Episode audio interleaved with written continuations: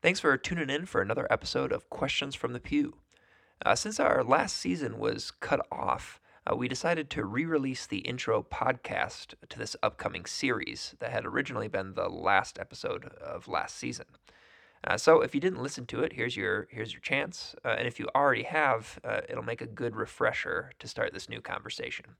So thanks again for joining us and enjoy the podcast. In the initial visit with the new doctor, a question that is frequently asked is about the patient's family history. The doctor asks, do you have any family history of X, Y, or Z? Even if the patient can't remember every detail of the family's medical history, the doctor records them in the patient's file anyway. All of this is to help the doctor better understand the patient and his or her medical condition. The current treatment begins with a look back. This is a helpful metaphor to use for diagnosing the state of American Christianity. The American church has had a long and often dark history when it comes to its involvement with issues of race. From slave owners' use of the Bible to keep human beings in subjugation, to the more modern denominational divisions along racial lines, American Christianity would not look like what it does today without its past, both good and bad. And as much as the American church has improved in many ways on the darkness of its past, there is still work to be done to better understand today's American church and consider ways forward. Part of that work is taking an honest look at the past. In this series, we try to do just that. In this episode, we ask, how did the American church interact with racial issues throughout its history? How has that shaped the way the American church looks today? We'll be exploring these questions in various ways throughout this series, starting with this episode. All that and more on this edition of the podcast. We're a forum for discussion on the issues that are ruminating in the minds of churchgoers, but that are often not raised from the pulpit. Too long has the church shied away from grappling with tough questions and nuanced issues. We're your hosts. I'm Rikert Zalometta. I'm Lucas Manning. Welcome to Questions from the Pew, where faith and culture meet.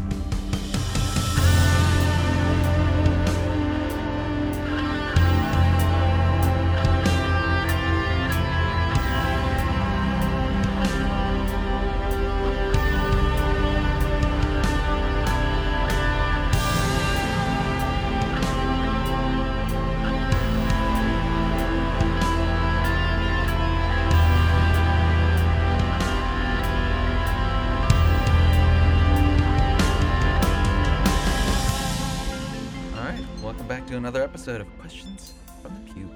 We're back. Yeah. We're back in blue for me personally. Anyway, it was a back in black joke. It didn't work. Anyway, let's keep going. Let's just act like that did not happen. Yeah, that didn't happen. I don't know what you're talking about. Oh, man. Well, on that note, how are you? Yeah, doing pretty good. You know, another day in the life, you know. Just living the dream. Putting in the grind or whatever. I don't know. Just made a $500 Lord of the Rings Lego, which was honestly one of the most beautiful moments of my life. Wait, like the Lego set cost $500 or to you in terms of putting a monetary value on it? No, it cost $500. Oh, wow. To me, monetarily, I'd say, how much did I pay for that? I don't know. I'd probably pay a lot. It's probably embarrassing how much I would have paid for it. Probably priceless. Yes, priceless. It's currently sitting on my shelf upstairs. It's the first thing you see when you walk in the door. It does look cool. Set the tone for visitors. Anyway, also we did a podcast series on Lord of the Rings, so it's a good segue to go listen to that, I guess. That's the only reason you bought that Lego set is to plug the series. Really playing the long game there. Yeah, I was trying to figure out from the picture, you had sent me a picture of that prior to it being completed. Yes. And I was trying to figure out what it was. Yes. Based on the colors and pieces that I saw. I could not figure it out. I mean, Rivendell is one of the most beautiful locations in the movie. And then they did a great job on the design, honestly. So shout out to Lego. Great job. Great engineers over there. Do they call them engineers? I don't know what they call them, but I don't know. They're building things, so. Yeah. Engineers, designers. Anyway, race in the church. Perfect segue. Yeah, great segue there. Yeah, I mean, I guess we can just maybe give it a little bit of a setup beyond our intro.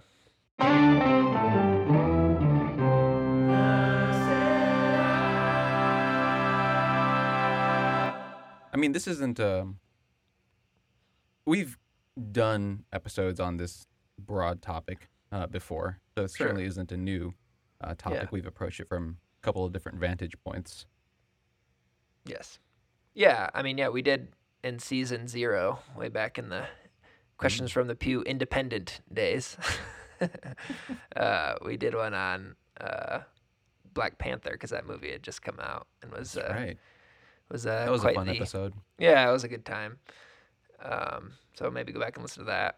Yeah, and we've come at this from a lot of different perspectives, like forgotten histories, which mostly we've done like American forgotten histories. I feel like, yeah, when we've done those episodes. So yeah, we've definitely come at this from a few different angles. I think this conversation, at least for me, is more focused on the black-white, relationship. Not that there's obviously not tons of different perspectives and the spectrum of just people who live in America and who are affected by, race relations. Is obviously there's a broad spectrum, but that's, at least for me, that's kind of where I'm coming from. But we'll talk about a lot of different things. So yeah, we'll see how it goes, though. Yeah. It'll be interesting because we'll be treating the kind of the questions that we discuss in this episode as a starting point into more nuanced conversations, ideally as we, talk to other people, hopefully through this series, or, engage with different authors or thinkers on the issue, and seeing how, the answers that they present to these kind of, starting point questions that we'll be talking about today. So, yeah, I'm pretty excited to see where this goes. Agreed. All right, shall we jump on in? Yeah.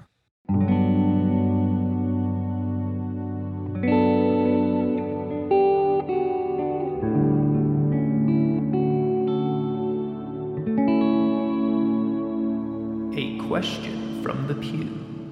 All right, let's jump into question 1. How did the American church interact with racial issues throughout its history? Ooh. I mean, yeah. More of a factual question. Yeah. Which is kind of fun. And, I mean, I guess caveat off the top, neither of us are historians. Sure. But I think hopefully we're going to talk to some at least historian-adjacent folks, guests, and, historian authors. Mm-hmm. So, for instance, I just got done reading The Color of Compromise by Jamar Tisby, which is a great book. He's a historian. And basically it just traces the church's, complicity in racism throughout, the history of America. Mm-hmm. So a lot of what I'm going to be talking about draws from that. But yeah, I mean, I guess if we want to just start at the beginning, I don't know if it's usually a good place to start. Kind of a broad sweep. Yeah. Emphasis on the broad. We are obviously not going to be able to cover every detail or, every nuance of particular historical situations, but, give us a broad lay of the land at least, maybe. Yeah. Yeah. So, when this all started, is, the Atlantic slave trade, which the crazy thing I was thinking about is, so the first slaves get to America the first African slaves get to America in 1619, which is 400 years ago. So, before the Civil War, people are used to seeing black slaves in America for, 200 years, you know what I mean? Or 200 years plus, which just makes it so ingrained, in the way that America functions, you know what I mean? Or the United States, I should say. This is a little bit of a sidebar to start with, but, and I was just thinking 200 years ago today is 1823. So if something was happening for that long, you know what I mean? It's going to be very entrenched. You know what I'm saying? Mm-hmm. It's going to be a established, entrenched, part of society that isn't easily overcome. And now obviously, it's been over 400 years since then. Not that slavery has been going on that long, but It's a long history, let's just say. Mm-hmm. And so obviously that history is going on, and then it's like, well, what is the church doing? And like a lot of what the church did was, so like you had missionaries, right, who wanted to like evangelize to slaves who had, been brought over and wanted to, spread Christianity and, obviously just the message of Jesus. But then, they're kind of confronted with, freedom and liberty and these, I guess these like ideals that, that one, like the European settlers like have, and then obviously that are like very present in the Bible. And so then they have to make a choice of like, wait, if we convert these slaves to Christianity, are they then like Christian brothers and sisters? And then do we have to like liberate them, because they're our brothers and sisters. And then there's, obviously slave owners and like landowners, plantation farmers, obviously don't want to release unpaid labor. So missionaries have to make a compromise with slave owners that, okay, we can evangelize to your slaves, but then like the freedom and liberation that the Bible offers is like just spiritual in nature. That way you can keep what you want. We can evangelize to black slaves, and then like we're all good. You know what I mean? Mm-hmm. So that's like kind of, it's just like an early way that Christianity was in tension, and then had a resolution to like to racism, or just like, the institution of slavery in this case, which obviously I think has had lasting effects, but. Yeah. I think so obviously slavery, racism, or what we would call, we would now call racism. Had, like they were present, in the pre-modern era, obviously. Sure. And so it's not new, but the American experiment, seems to be unique in that it was the building of a new society. So, like the joint effort of colonial imperialist forces with the religious, made for a deadly combination. Sure. Right. Because then the church then was, went hand in hand with subjugation, at that point. And so, it was, at that point it becomes hard to divide the theology of it with just like the civil the conquest nature of everything. For sure. And so that one thing that I just was that I kept coming back to when I was thinking about this question was, you mentioned it already, but just the spiritualizing of the kind of freedom elements, the social implications that we see in the New Testament, where in the New Testament there is there's a tension there between what it means to call, someone a brother and sister in Christ while they are enslaved.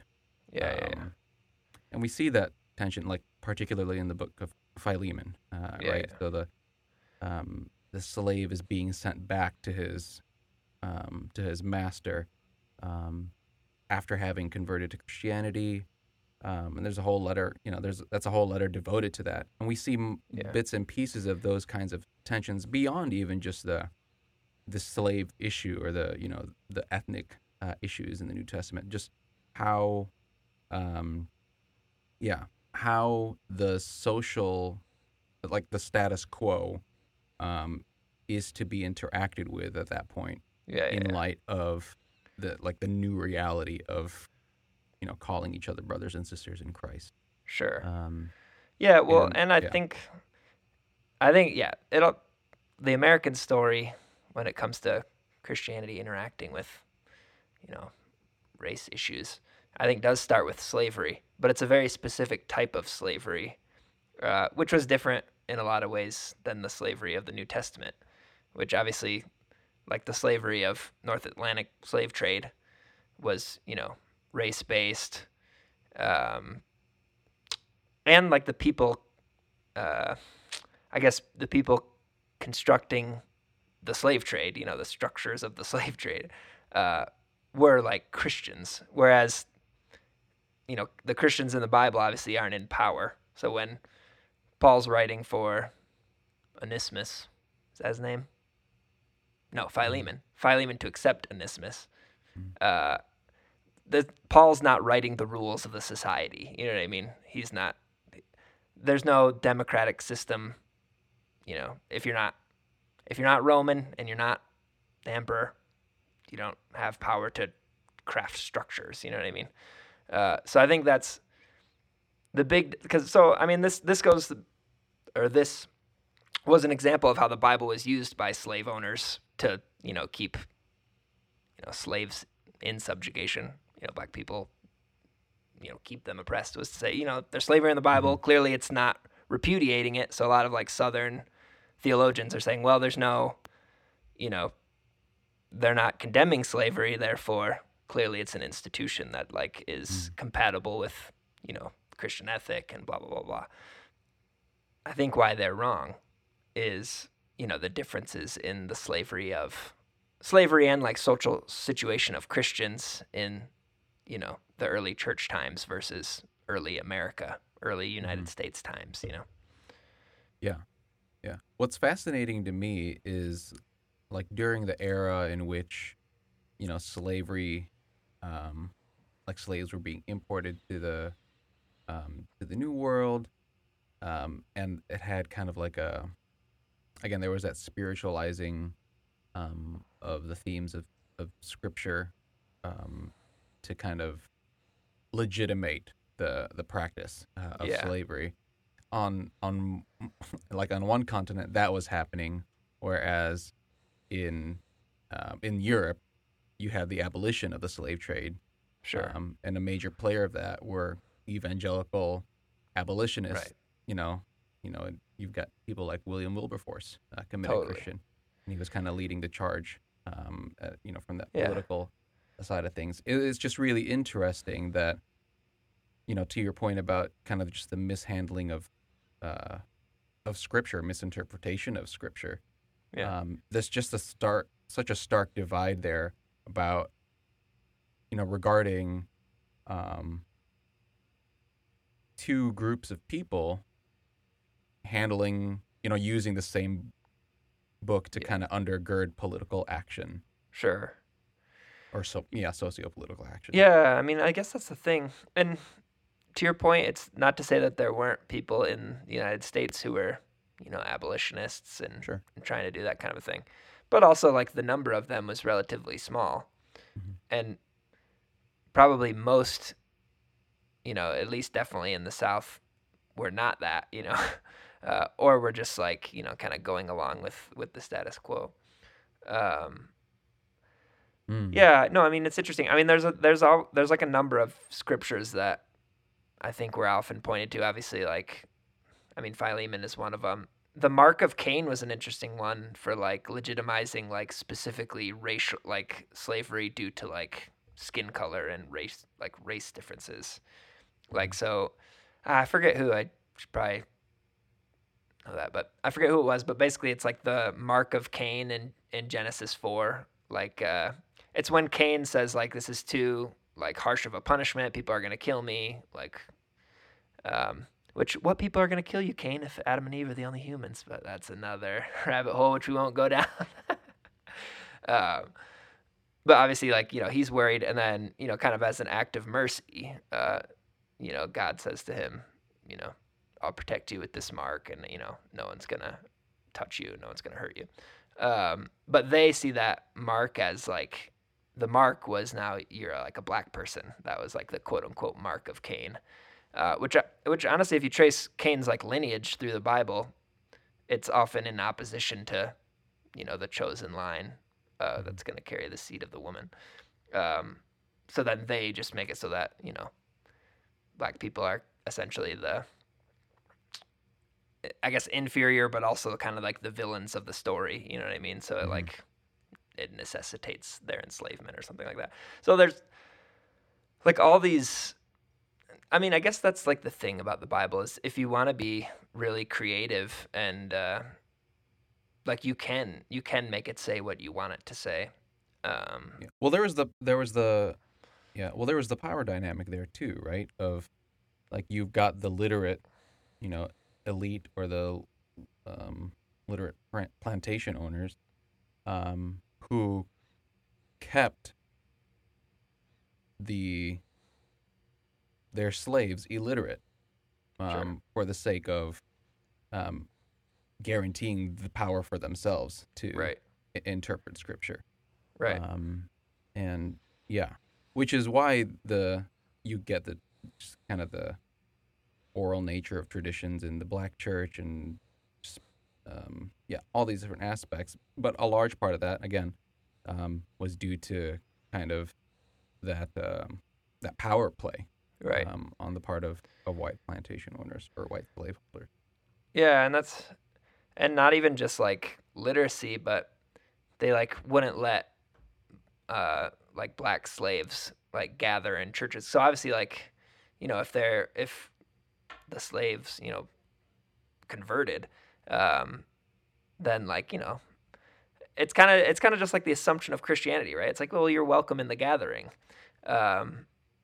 But then obviously, you know, black slaves come to the gathering and then just hear, you know, kind of just one position, the white slave owner position of scripture. And then they want to gather on their own. So they try. And some, you know, some are able to in secret. And some learn how to read and, you know, can actually study the Bible and preach the Bible for themselves. But obviously there's just opposition to that. Like early black church movement within slavery, there's opposition to that the whole way. You know what I mean? Even like, you know, the Revolutionary War comes around and the Great Awakening of, I guess, 18th century, you know, these, well, one's a big political movement and then another is obviously a large religious movement. And even like these, I don't know, like revolutionary ideas, they don't overturn what's been established and what's working, you know what I mean? And especially at that point, slaves have been in the Americas for, you know, centuries. So yeah, I mean, it's just interesting. And a lot of what Jamar Tisby's book is like illustrates is like there were many points where there could have been another decision that was made. You know, like there was an option. Like for instance, the Christian missionaries who wanted to evangelize, or, you know, during these times of, I mean, a revolutionary war is a big time of upheaval where you can rewrite the rules, you know what I mean? And, you know, obviously, you know, people will point to the founding documents of the United States as, you know, very progressive, not that they were the first of their kind, but, you know, every person has, you know, basic rights. And so these are times where we could have, and the church even I guess even separate from the civil authorities, though at that time everything's, to your point, everything's connected.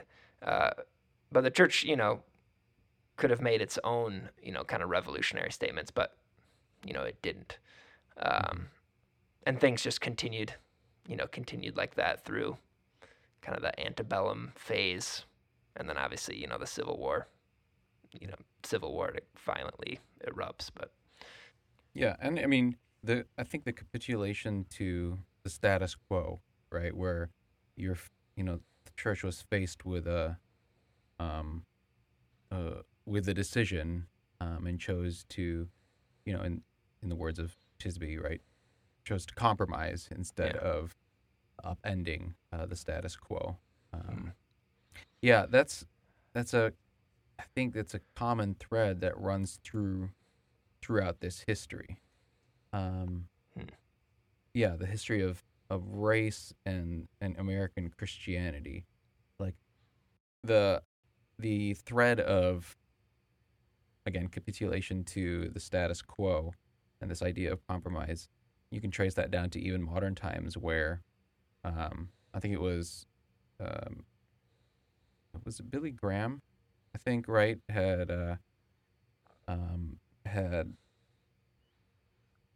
taken a certain stance on like civil rights issues at one point. And then there was a moment where he essentially he flipped on it and kind of made the move to integration.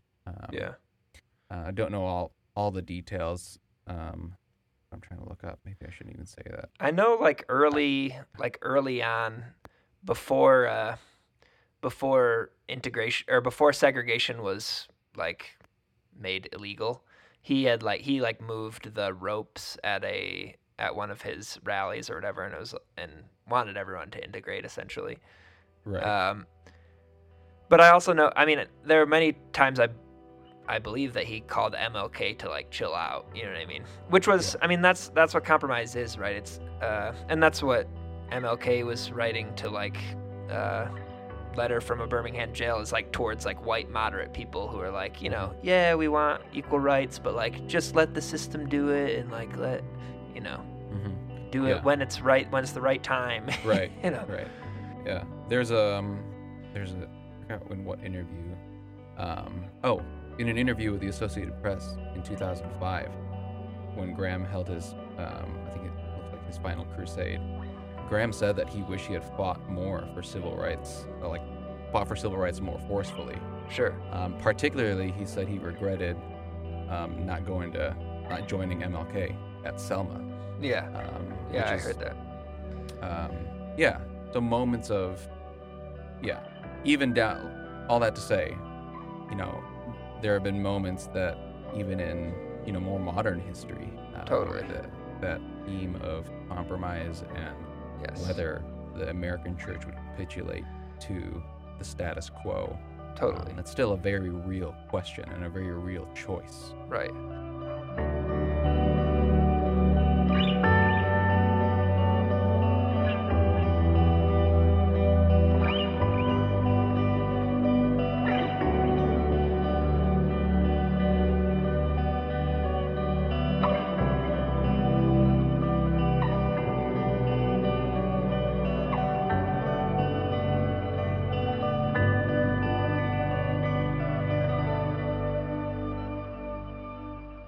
And a lot of our institutions, which started, pre-1960, which is or 19, even, pre-1970. For instance, the SBC, Southern Baptist Convention, if you're not acquainted.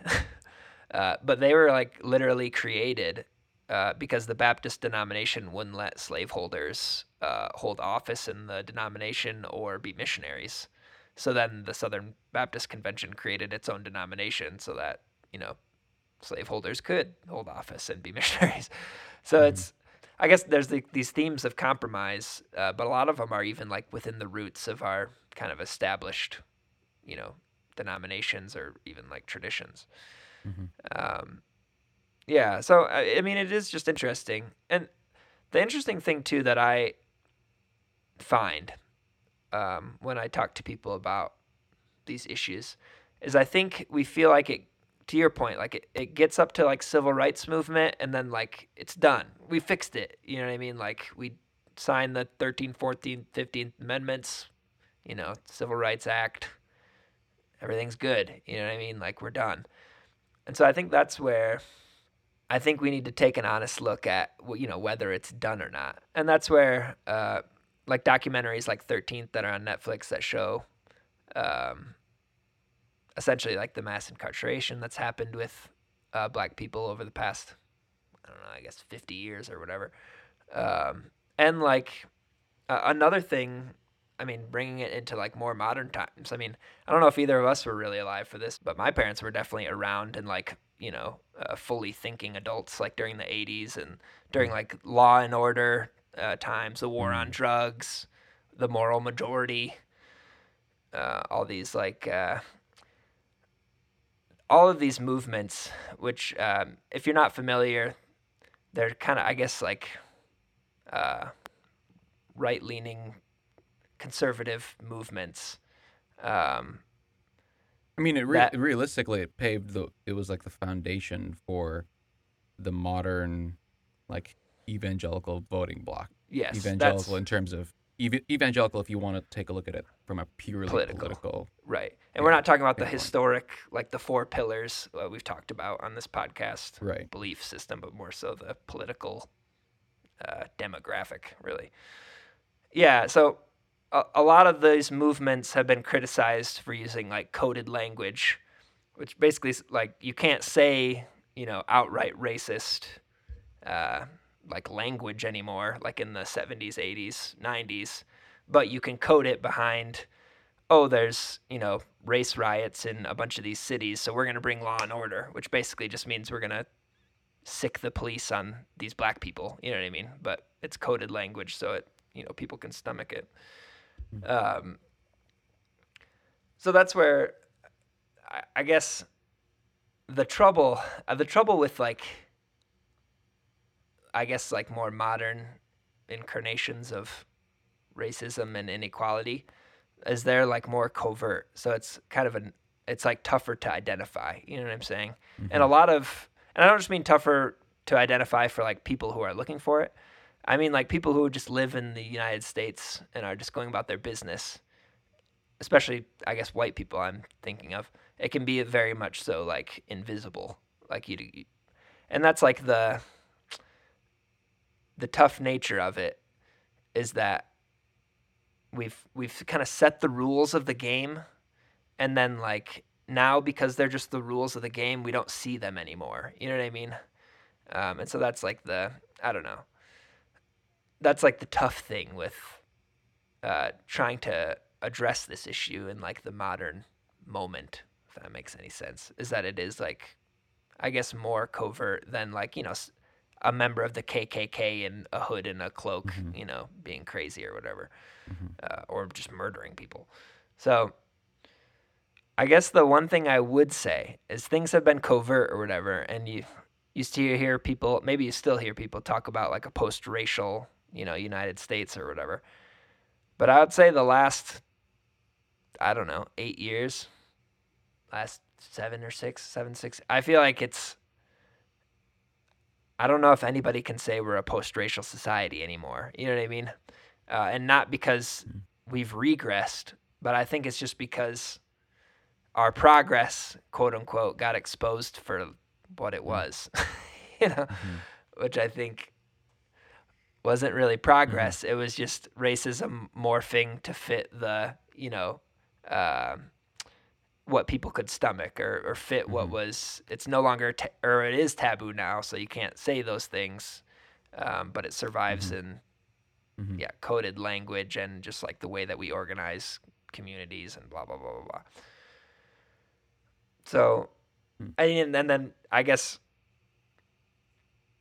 I'll just say it because, you know, why not? And if you have pushback, it's great.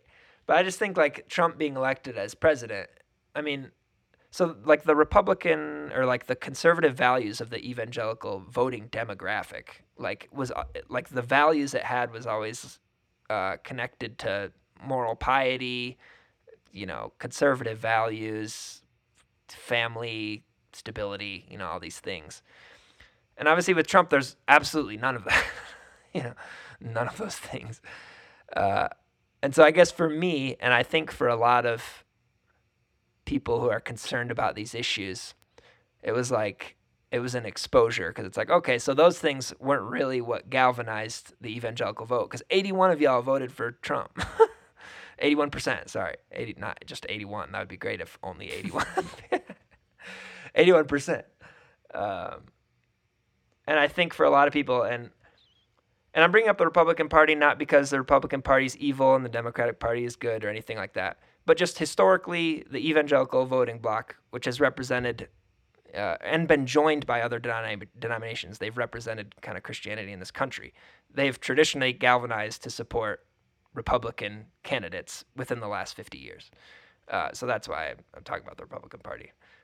Not that I don't think the Democratic Party has plenty of issues with how it interacts with race. But I think the election of Donald Trump, who was a figure so disconnected from what a lot of us were told the, you know, conservative position was about, I think that kind of just, I think it ripped the Band-Aid off, you know, it opened all the wounds up that haven't really healed, you know. And so now we find ourselves in a, I guess, an even more, I don't know, volatile position, you know, which maybe is a good thing because you can't address a problem if nobody thinks it's a problem. But anyway, so I would say the last few years, actually, things have been more out in the open. Mm. And it's exposed. Yeah.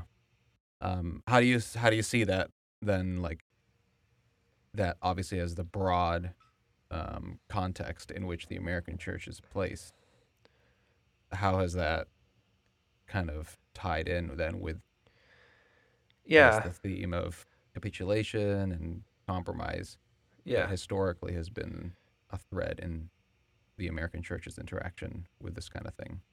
Yeah. Well, yeah, so I mean, I think the compromise or whatever stayed there the whole time with, you know, the coded language and the galvanizing of the, you know, quote unquote moral majority and all that stuff. So I don't think that the compromise ever went away. But then I think people like to say that it did, you know, and then, and here's, I think there were actual like efforts.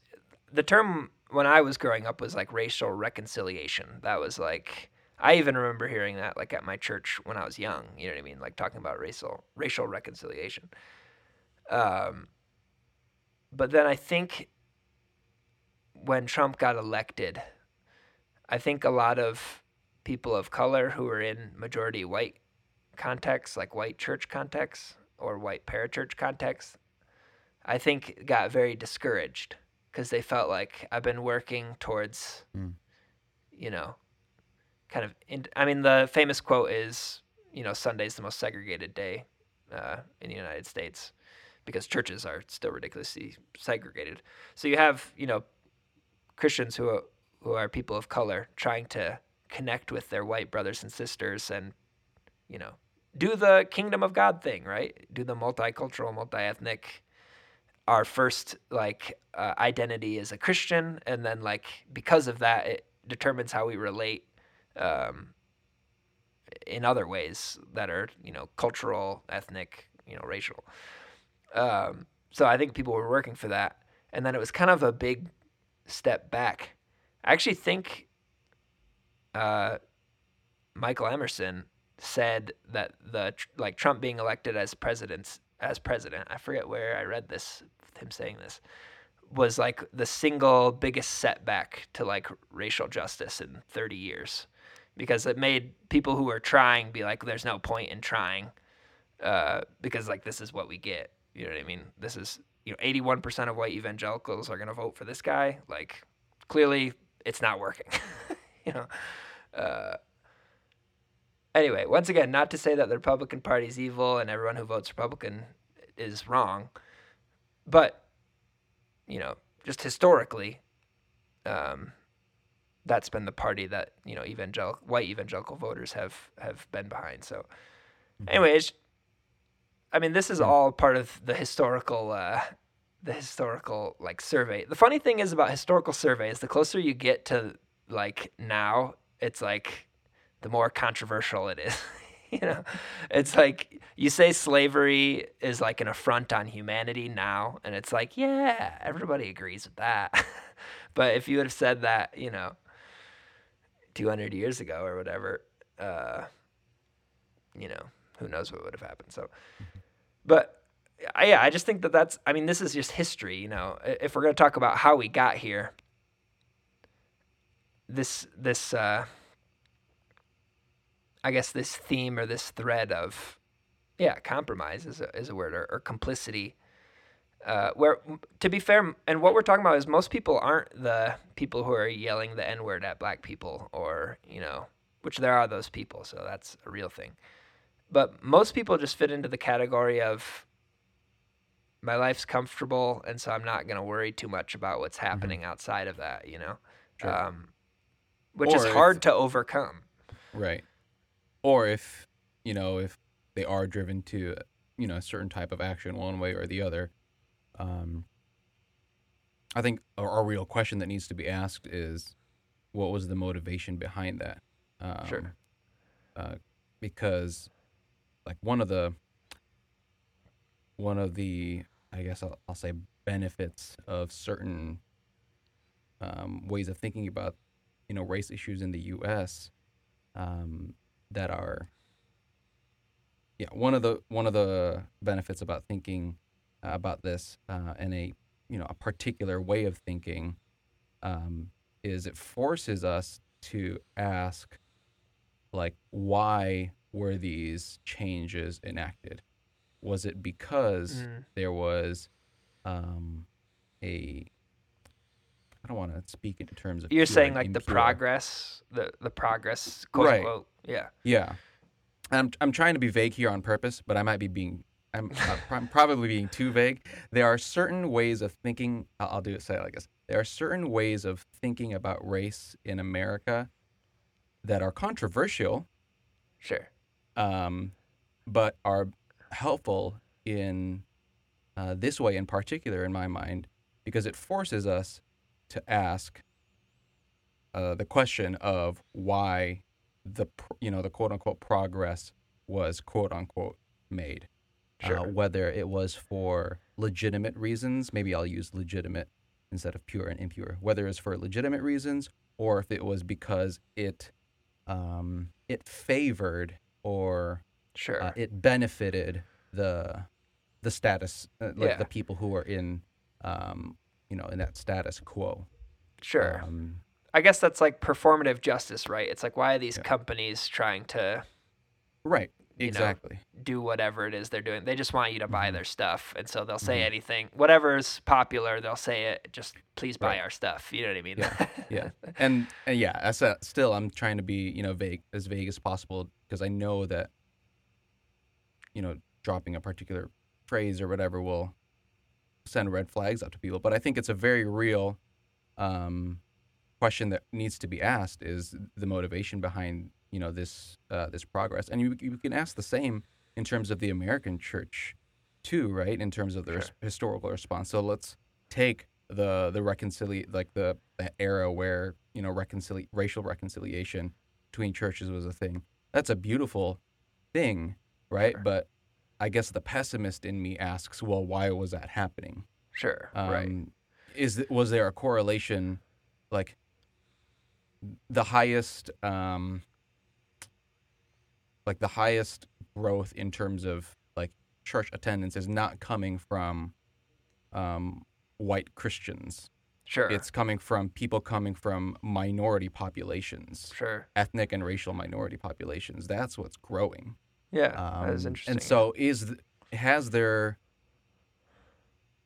you know, again, the pessimist in me is asking, is the move to reconciliation, could that be a, you know, a part of that, sure, to kind of maintain. Yeah, I don't know.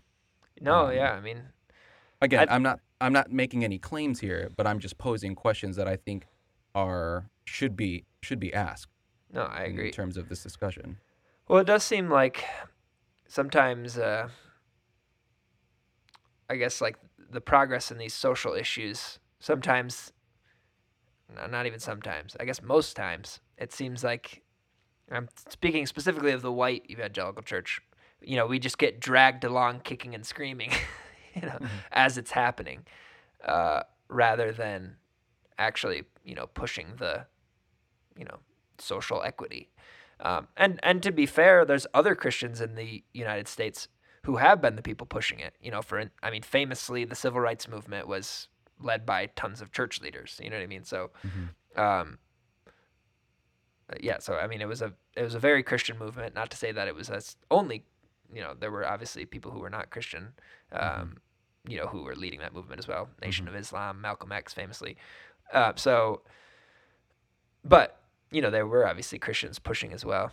And yeah, I guess to me, I think we're in a very, like, unique time where the Band-Aid has been pulled off, and it's another, like, moment of decision for.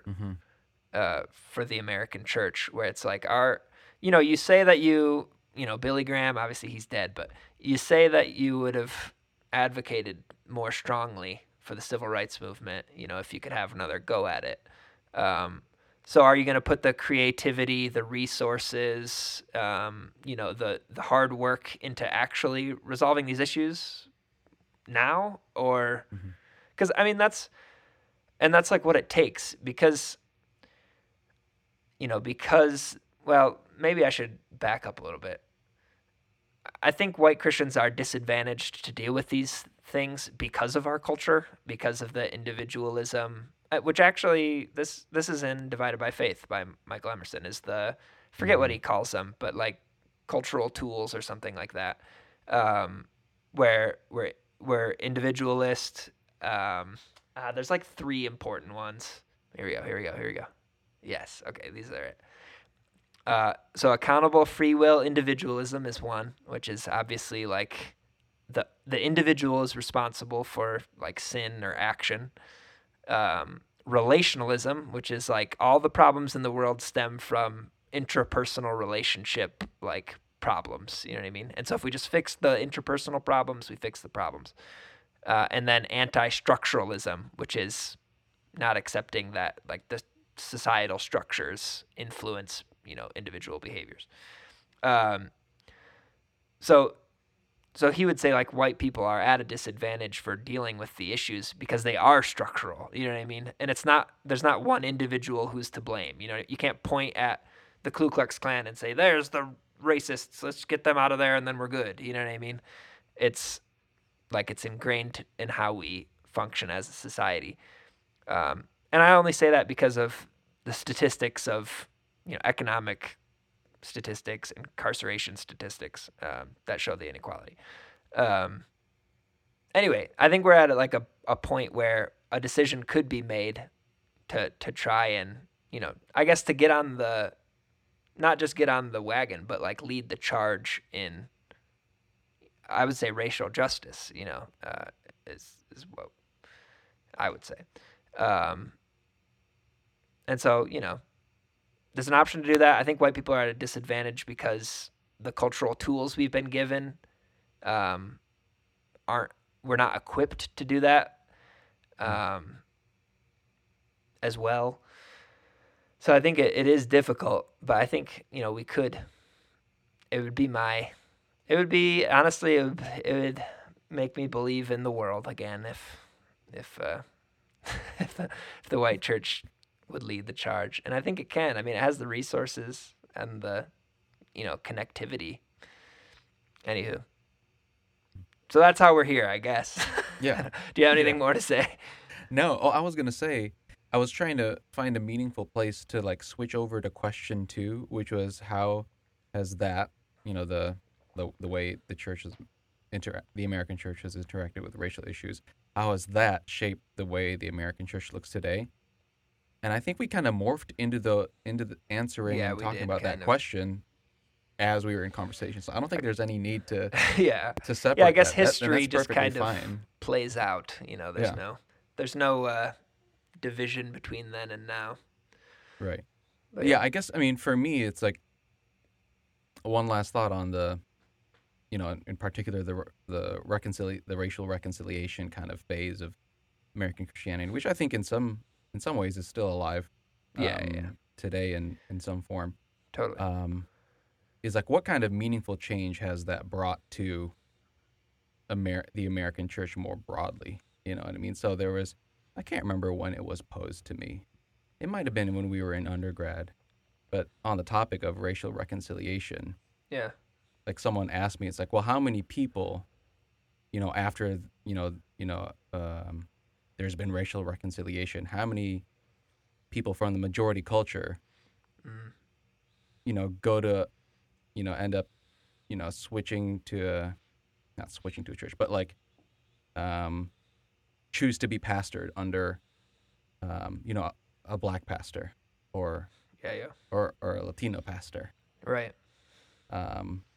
Is it still the case that the racial reconciliation, you know, was performed publicly, but nothing substantially changed in the ethos of the church? And if it did, you know, if there is, you know, a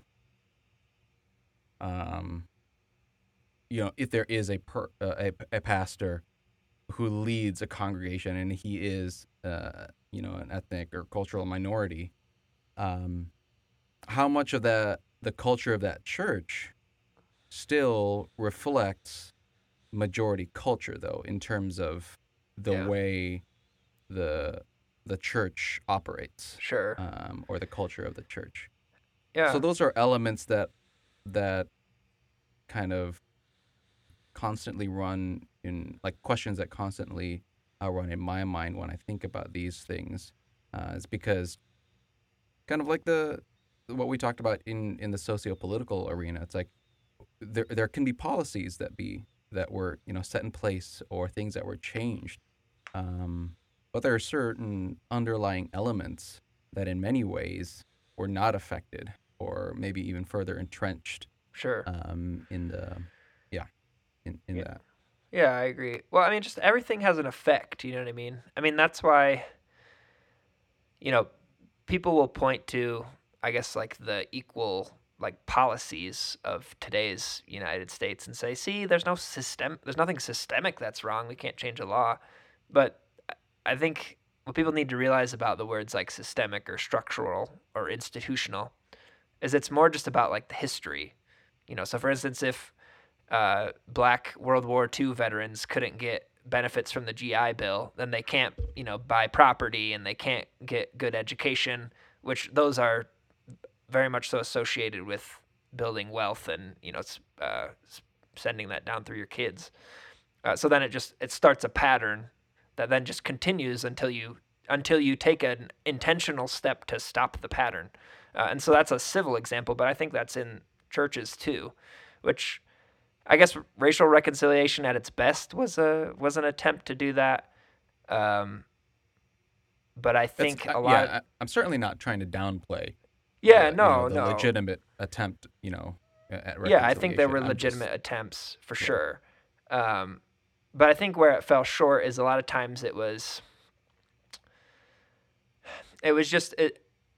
worked in as much as the minority, whoever that would have been in whatever situation it was, you know, kind of assimilated or capitulated to the white church way of doing things, you know, whether that's music or even like theology and the, you know, how it expresses the truths of the Bible.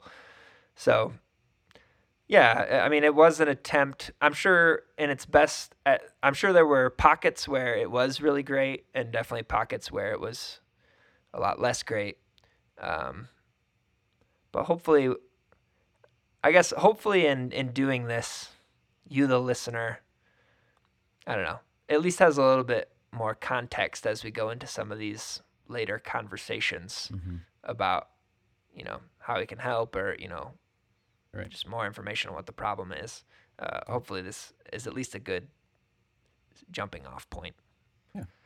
Yeah. And hopefully that's what this episode is a jumping point. It's a starting point for the other conversations that we'll have. And like we said earlier, we'll be kind of taking probably specific instances of throughout American church history, that sort of thing, and then asking those kind of two main questions with obviously some more nuanced questions in between, but at least starting off with those two questions to kind of help us frame where we are now. Great. Sounds good. Cool. Thanks for listening to another episode. If you'd like to support us financially, you can do so on Patreon. It's just www.patreon.com/questionsfromthepew. If you can't support us financially, please give us a good rating or review on iTunes or whatever platform you're listening on, and that will help others find our podcast. Also, please comment and ask questions. You can do that by following and messaging us on Facebook or Instagram. You can also leave us a short voice message or text message at 312-725-2995. If you do leave a voicemail, please keep it under 30 seconds and tell us your name and where you're from. We'd love to include your voicemail in our Q&R episodes, but if you prefer for us not to, just let us know and we'll include your question in another way and without giving your information. The same goes for any messages you send us on social media or through text. This has been Questions from the Pew, a podcast in the World Outspoken Network. To learn more about World Outspoken and its mission to prepare the Mestizo Church for cultural change, visit www.worldoutspoken.com. For Questions from the Pew, I'm Rikert Zalometta. I'm Lucas Manning. We'll see you next time.